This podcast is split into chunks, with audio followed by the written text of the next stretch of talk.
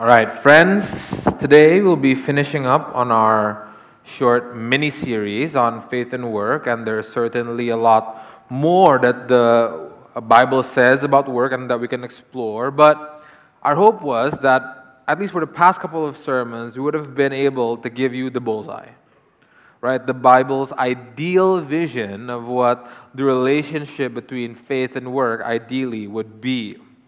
And just to sum it up for you, uh, it has to do a lot with wholeness, right? Both personally as individual Christians and collectively as the people of God. And if you re listen to Tezar's sermon a couple of weeks ago, he talks about how ideally every Christian would be an integrated worker. That we're not supposed to be Christians just on Sundays alone, but we live out our Christian values in all aspects of our lives, including our workplace. And last week, I talked about how the context of all of our work is actually in exile, meaning in a situation where the culture and values of the places in which we work is often foreign and at odds to what we believe as Christians. However, the mission of God's people here on earth is actually to be God's agents of peace or shalom, right? Actively partnering with God in His work of bringing wholeness and healing to this broken creation wherever we find ourselves to be. Remember that? So that's the ideal target.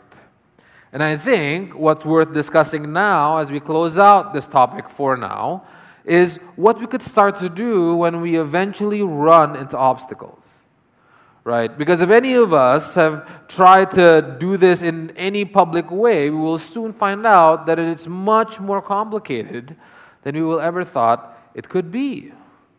Things won't always be black and white. And there are a lot of occasions where what is the good and Christian thing won't always be clear to us. And there will be times, friends, where we will encounter resistance when we don't fulfill some kind of expectations or when the results of our work are mixed. And at times, even, the people who we would hope support us are actually the ones who bring about this resistance. Have any of you experienced that?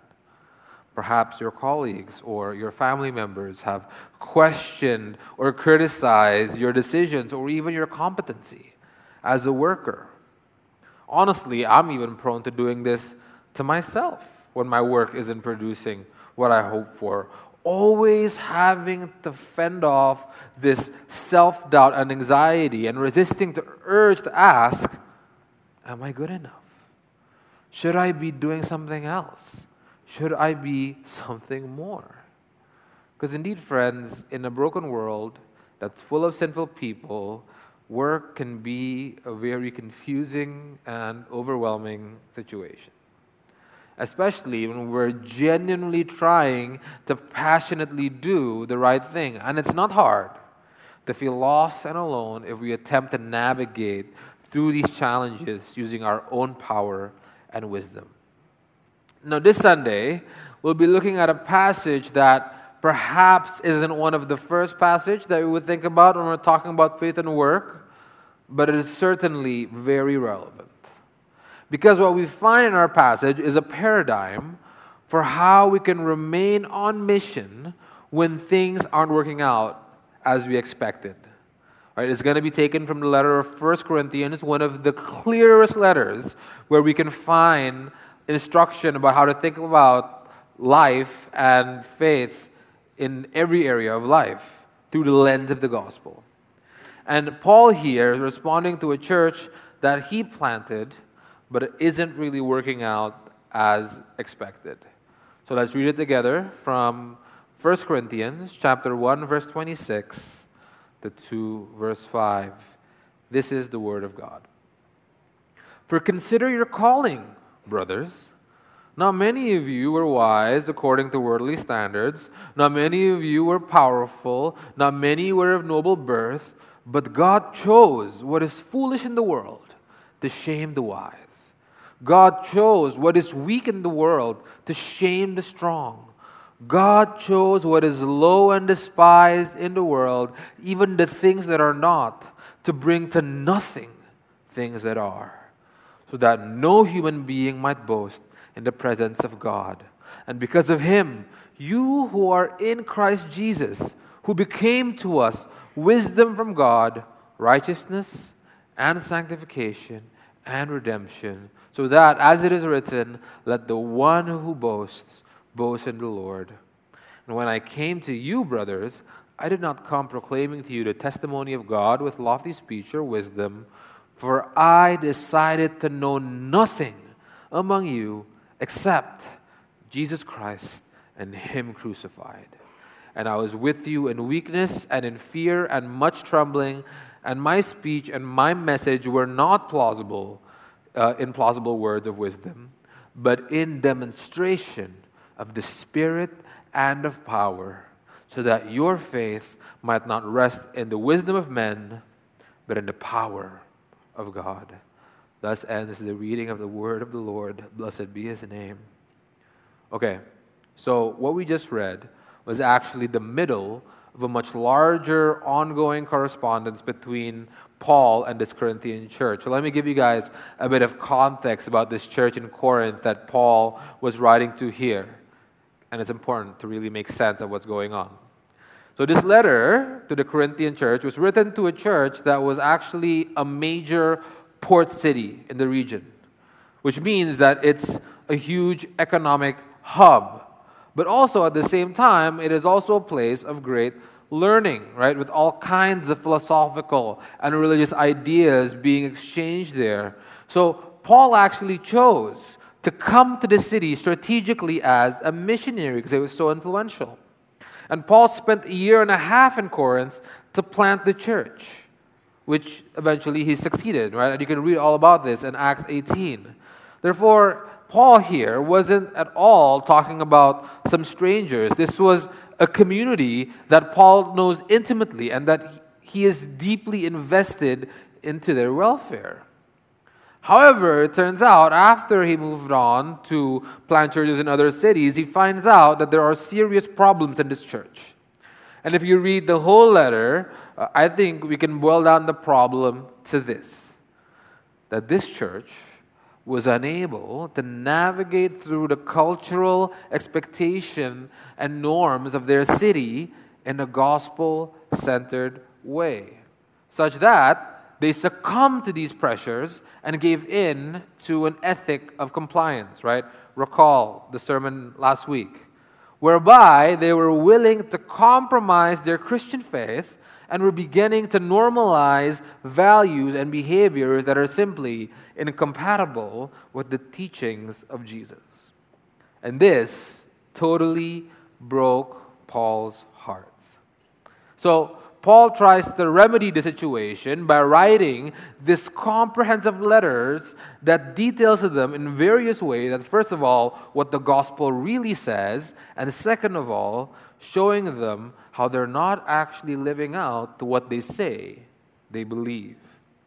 And what we just read just now was the beginning of this plea. And based on what Paul said, I think we can find three helpful things that we too can do so that we can keep calm and carry on under whatever pressures that can feel like crushing pressures that we face at work. Right? So, our three points today. When things are working out, we always can, one, consider why we were called, two, commend the one who called us, and three, commit to the cruciform life. Consider, commend, commit. All right, we'll get into it. Brothers and sisters, for this particular sermon, uh, I think it will be helpful to have your Bibles open on your apps instead of just relaying on the printout or if you actually have physical Bibles and you're retro like that, that's cool. Do that. As I will be referring to the text surrounding this passage and other parts of the Bible. Okay? So may the words of our mouths and the meditation of our hearts this morning be acceptable in Lord's sight. Let's get into it. Point one consider why we were called. So if we backtrack a few verses in chapter 1, verse 10, we'll find that the first problem that Paul was trying to address up to chapter 3, and the main issue that the church is facing here is that they've actually been influenced by the cultural expectations of what legitimate spiritual leadership is like. And consequently, the church became divided. So after Paul left there, there were these other good teachers that came and ministered to them, and the people in the church actually started comparing between these teachers and started picking their favorite preachers. And they sort of became groupies behind their favorite figure and proceeded to dismiss and disrespect other people who favored someone else. Right? That never happens today, right? And I'm being sarcastic if you don't know. But so what happened was they were starting to judge these preachers and pit them against one another based on their cultural presuppositions, which consequently made some in their church actually turn against Paul, who probably is the last person who needs to prove himself to them. After all, he planted this church, and they would have seen firsthand how much Paul had to endure to preach the gospel to them. And how they got there, friends, how they got themselves in this position, you see, was because the culture of the people of Corinth was highly influenced by the teachings of what were called the, the sophists, right? And this is an ancient Greek philosophy that says that the person who has the most authority and the most wisdom was the one who's more eloquent. That basically the one who spoke better and the one who had better rhetoric and more impressive arguments was the right one. And we can read later in 2 Corinthians chapter 10 verse 10 that Paul was well aware of his lowly expectation uh, lowly reputation as a public speaker. In fact, we know that in the book of Acts that a child fell to his death because he fell asleep in one of Paul's sermons. So maybe they weren't wrong. Therefore, in their estimation, Paul didn't live up to their culture's expectations of what someone who is of religious influence should be like. And in their eyes, this lessened the legitimacy of Paul's witness. Then in verse 18, right, Paul begins to respond to them actually quite sharply. By first, by pointing out that the gospel isn't supposed to be impressive to any human culture nor was it ever trying to be. He says that to the Greeks, the gospel was foolishness, and to the Jews, powerless. You see, Paul here is arguing that no human culture, I mean, every human culture, rather, can find fault with the gospel, the most magnificent revelation of God's loving character. To the point that at some point, every culture will stop being impressed and start rejecting the gospel. Paul's whole point, then, therefore, is that we who are spiritual should not be judging anything, especially not ministers of God's word, according to worldly standards. Because if we do, we will actually miss the point. And this is what Paul invites us to start see in verse 26, where you can see that at risk of insulting them, Paul points out that the people of the Corinthian church themselves weren't the kind of people who would have been considered impressive by their cultural context. He says not many of them were powerful or wise or of noble birth, but the beautiful thing is that even so, the Almighty God chose them anyway to be His people, to be His bride, to be His body. So, why does God choose those who seem to be less deserving such an exalted calling. And this is what's so beautifully communicated there in verses 27 to 29. Let's read it again. I love this. This is so profound. He says, But God chose what is foolish in the world to shame the wise. God chose what is weak in the world to shame the strong. God chose what is low and despised in the world, even the things that are not, to bring to nothing things that are, so that no human being might boast in the presence of God. You see, friends, what these verses are teaching us is that God is in the business of subverting, shaming, and turning upside down the world's standards and expectations of power. God wants to humble the world by elevating those who are considered weak and powerless. Those who are considered to be least worthy in the eyes of the world, He elevates so that He can rule the world, so that He can show off His power by bringing shalom and restoration and wholeness through the weak. You see, friends, God empowers us, not so that we can look great nor to affirm that we are worthy or capable of being great, but so that the world will know how magnificent and how powerful our God is, so that no man can boast.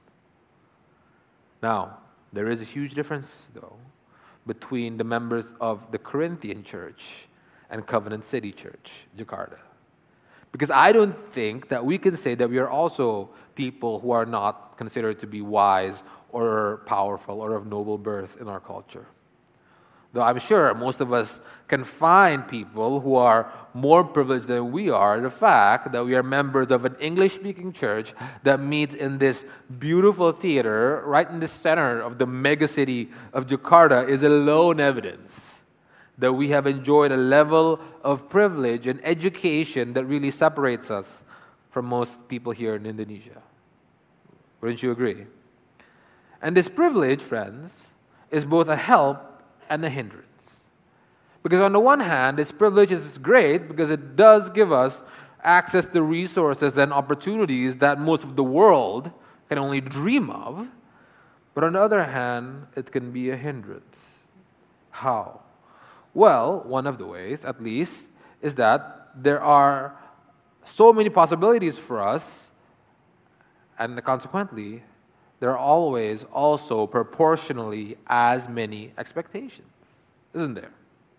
I mean, even the Bible says, to whom much is given, much is required. And what always comes with expectations and requirements? Pretentiousness and pressure. Pretentiousness and how our privilege actually makes us sinfully believe that we're better or more important than other people. And related to that, pressure. And the fact that because we've been given so much more, we are told to make best use of that. And that looks like being educated to a certain degree, being able to afford a certain lifestyle, or achieving a certain level of wealth and prestige, living up to all of these cultural expectations of success. Otherwise, we would be thought of as wasted potential or a bad investment. Right? Have we experienced this? Because the message is because we've been given more, we should make more, we should have more, we should be more. I mean, it's definitely wise to make the most of what we're given. Don't get me wrong. But if we let the world dictate what our definition of the most is, and we suddenly find ourselves in a position like Paul, at risk of being thought of as low in the eyes of the world, what's going to happen is that our identity is going to be rattled. We're going to begin to question our abilities, our calling, even our worth while anxiously trying to fulfill the culture's expectations, feeling the weight of expectations heavily on our shoulders, just hoping that we can fulfill them and make it before we break. However, Paul, however, friends, you see, Paul wasn't rattled under the pressure when they were questioning his legitimacy and judging him according to worldly expectations. But somehow we see him standing firm and in fact doubling down on his mission instead. Saying, in effect, You think I'm a weak failure, but my God has me exactly where He wants me. And you see, Paul was able to do that because he can differentiate himself from the culture because he has a clear idea about what he is meant to do. Where the mentality is, nope, I'm not trying to live up to your expectations, but God has a greater purpose for me. Our shared purpose. And this is what is next in point two. So, point two commend the one who called us. Now, notice in verse 30, this is such a packed sentence that beautifully explains to us that though we may miss, out on some worldly privileges, those who are called by God is actually given, are actually given something of eternal value. Let me just read this one too. Okay? It says, And because of him, you who are in Christ Jesus, who became to us the wisdom of God, righteousness and sanctification and redemption. Okay, so there are two things being communicated here. First of all, that Jesus became to us the wisdom of God. And what this means is that through Jesus, we know as perfectly as humanly possible what God is like, what's in his heart, how God thinks about things, and how he operates. Therefore, friends, through Jesus, we actually discover a counter paradigm of success that is radically in contrast to the world, such that we, who are called to be followers of Jesus, must measure and have our reference of success be shaped by the life and teachings of Jesus and never by the standards and requirements that our culture tries to impose on us. Then, related to that, the second thing here, that given that we answer our calling from God by faithfully imitating Christ in our particular context and using his life and teaching as a model of how we should live our lives, we can enjoy three privileges that followers of Jesus can have exclusive access to. Three things that can never be taken away from us, no matter what happens to us here on earth. And I think it's worth spending some time defining these so that we can be more thankful for them and be intentionally more enjoying them as we live our life on earth. Okay? So, first of all, it says here there's righteousness. This refers to not only the ability to do good things or be considered as a good person, but a more biblical understanding of this that righteousness is the state of being in right relationship both with our neighbor, but more importantly, with our God. And this is such a magnificent truth, isn't it? However, we Christians often take it for granted, forgetting that we actually have no right for our relationship with God to be this way.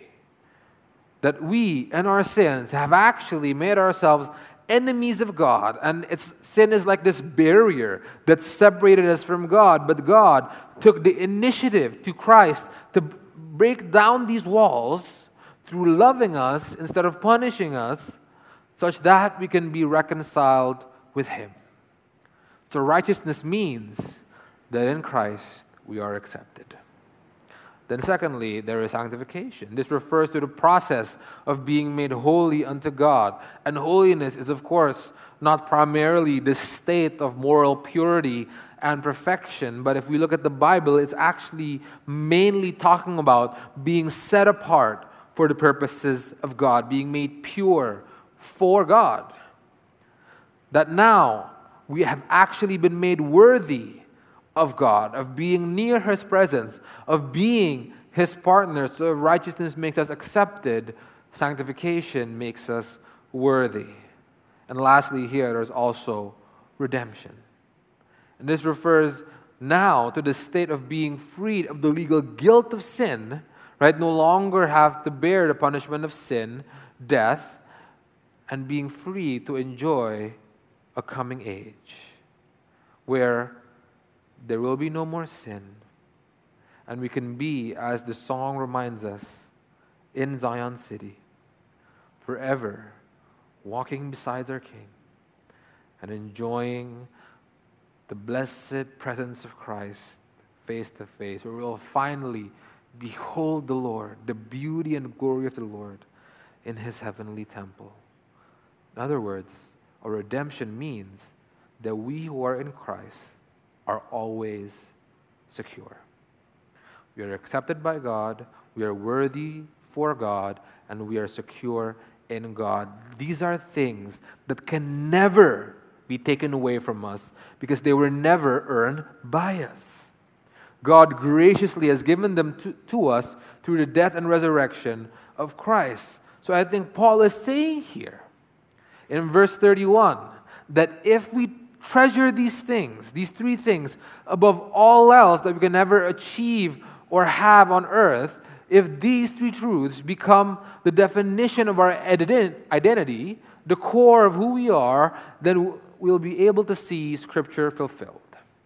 That we will be among those who boast in the Lord.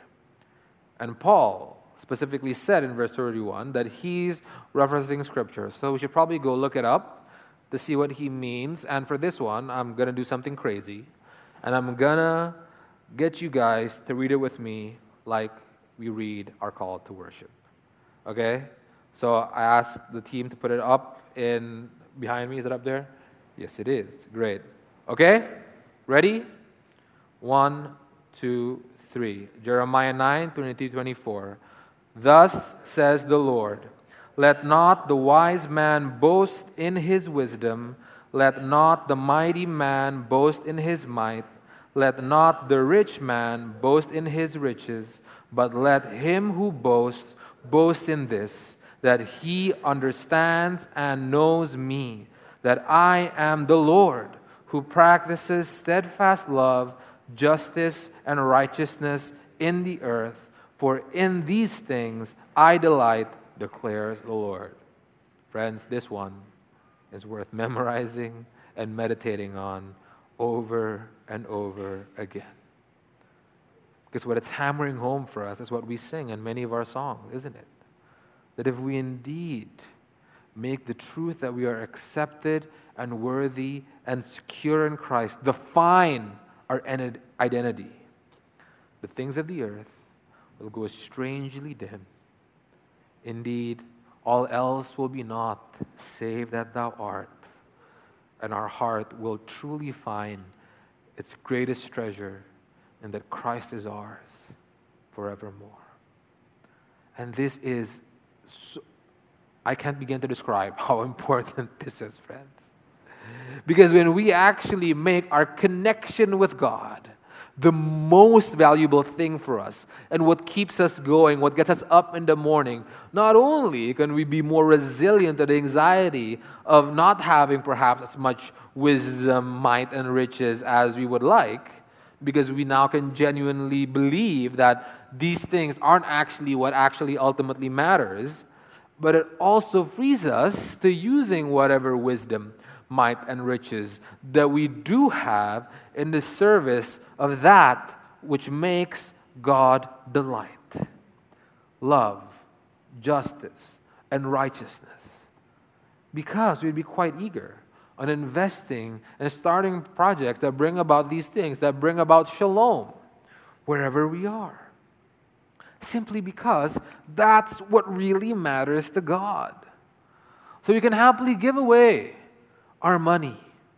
And it shouldn't matter if we get the credit or have all the authority. Because why we're doing it is not for our own glory and acknowledgement, but it is to commend or to bring praise to the excellencies of Him who brought us out of darkness and into His marvelous light. This, friends, is how God will put to shame and bring to nothing the wise and strong in this world.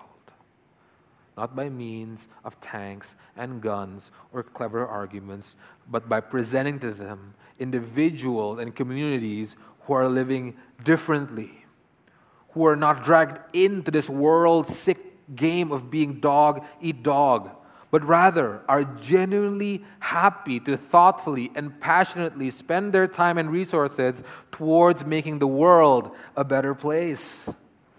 And somehow are able to be stable, content, and have this peace that surpasses understanding, even in the most turbulent and unstable kinds of situations to the point where people who have more than us might even wonder man, what am I doing with my life? I need what these guys have. Have you ever met anyone like this? It's really quite inspiring if you do, but they are indeed few and far between. I certainly feel like I'm not there yet, And that's because it's absolutely, exceptionally difficult to live like this. And we will never even find the willingness to even try living like this unless we are like Paul. And we have fixed in our sights and have committed in our hearts the following the paradigm of a truly blessed life. Thus, point three commit to the cruciform life. Now, this point is going to be more brief, and it's certainly not because there's not enough in what remains of our passage. On the contrary, it can be a sermon unto itself. But for the sake of time, let me just focus one thing that Paul said in chapter 2, verse 1 to 5. And that's in verse 2, which is really the heart of what he really wants us to understand. He says, talking about his ministry to the church that he planted but are now doubting him. I resolve to know nothing among you but Christ and Him crucified. Now, what's interesting here, right, is that Paul specifically chose the category of Christ being crucified to give him strength amidst the rejection and betrayal he was experiencing through his church. Right? I mean, he could have said, Christ resurrected, Christ glorified, Christ Lord of the universe. And these are certainly true things. And Paul does refer to these things on other occasions when he's talking about something else. But it seems like when his legitimacy is questioned, when there is this strained relationship, when he's in a low point of trouble, it is of particular importance to Paul and to the community who are questioning him to meditate upon the fact that the Christ was crucified. And I think this is because for a community that thinks of themselves as elevated, right? At least enough to judge and rank apostles who are ministering to them and who are saying that they want to relate Christ as an elevated Lord, Paul thought that it was a powerful reminder to them that the elevated Christ, the Lord of glory and our Savior, ascended to this place of authority, honor, and power by means of the cross. The most humiliating, dishonorable kind of death in their culture. This is why he went on to point out in chapter 1, verse 23 to 24, to say that this truth was a stumbling block for Jews and folly to the Gentiles. See, because he doesn't expect just anyone to get him, in verse 3 and 5, we see that Paul isn't worried about being judged as weak by anyone. It wasn't an issue for Paul that he was vulnerable and people saw that he was afraid or exhausted. Nor did it bother Paul, friends, when people thought that his public speaking performance was not as impressive as anybody else's. Because what was supposed to ground the faith of this church was never any of his personal merits but it was always supposed to be on the manifestation of God's power in their own lives. Now, the demonstration of spirit and power here in verse 4 is almost certainly not talking about miracles, right? Paul's going to go on in 1 Corinthians chapter 12 to 14 to rebuke those who are trying to show off and be prideful about their signs and wonders. Hence, it'll be pretty hypocritical of Paul here if he's trying to flex his miracles right now. Rather, what makes most sense to me is that the power of God that he was talking about is the power of the Holy Spirit in the work of conversion in this church. Despite in whatever way Paul was lacking, in whatever deficiencies he had, the Corinthian church still exists.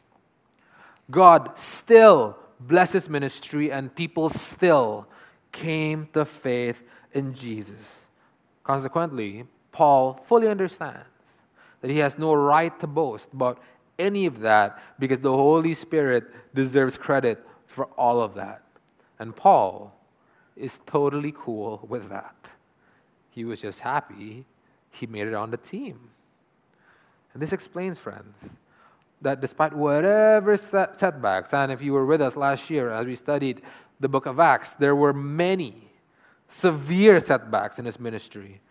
Paul was never discouraged about imitating Jesus and self sacrificially working to testify to the love of Christ in word and deed wherever he happens to be.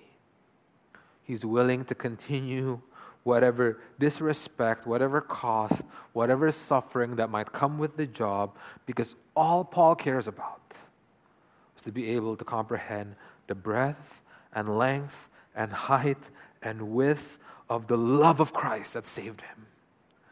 So that for him, it's actually an honor to suffer like Christ our Lord.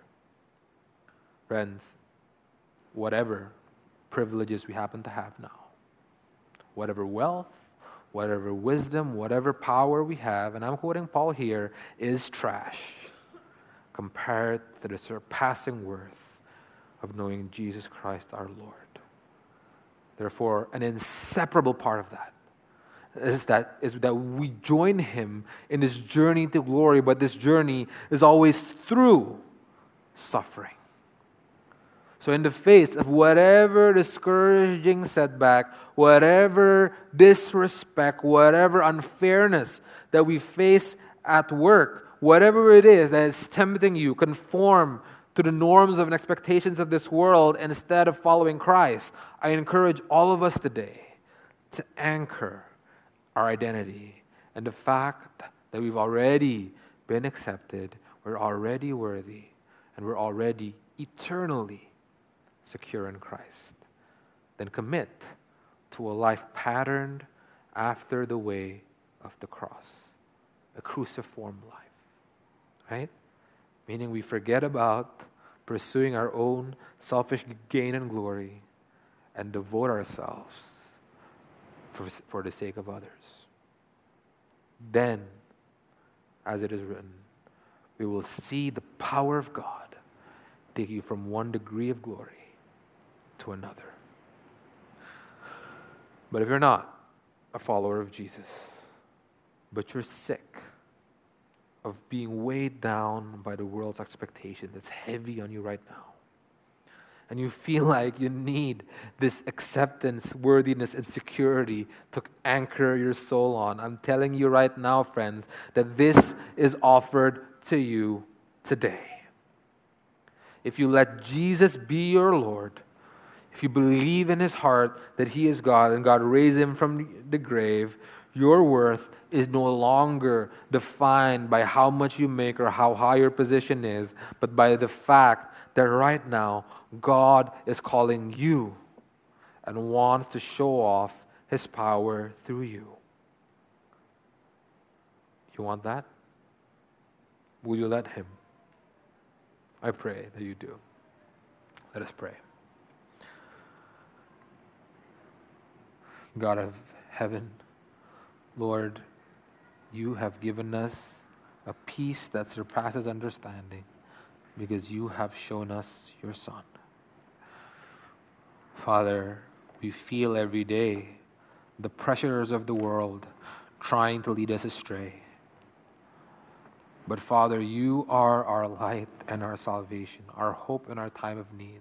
Lord, I pray that you can make evident to us that you are more valuable, that you are worthy, that the deepest desire of our heart becomes the fellowship with you and to know you and to partner with you in all that we do.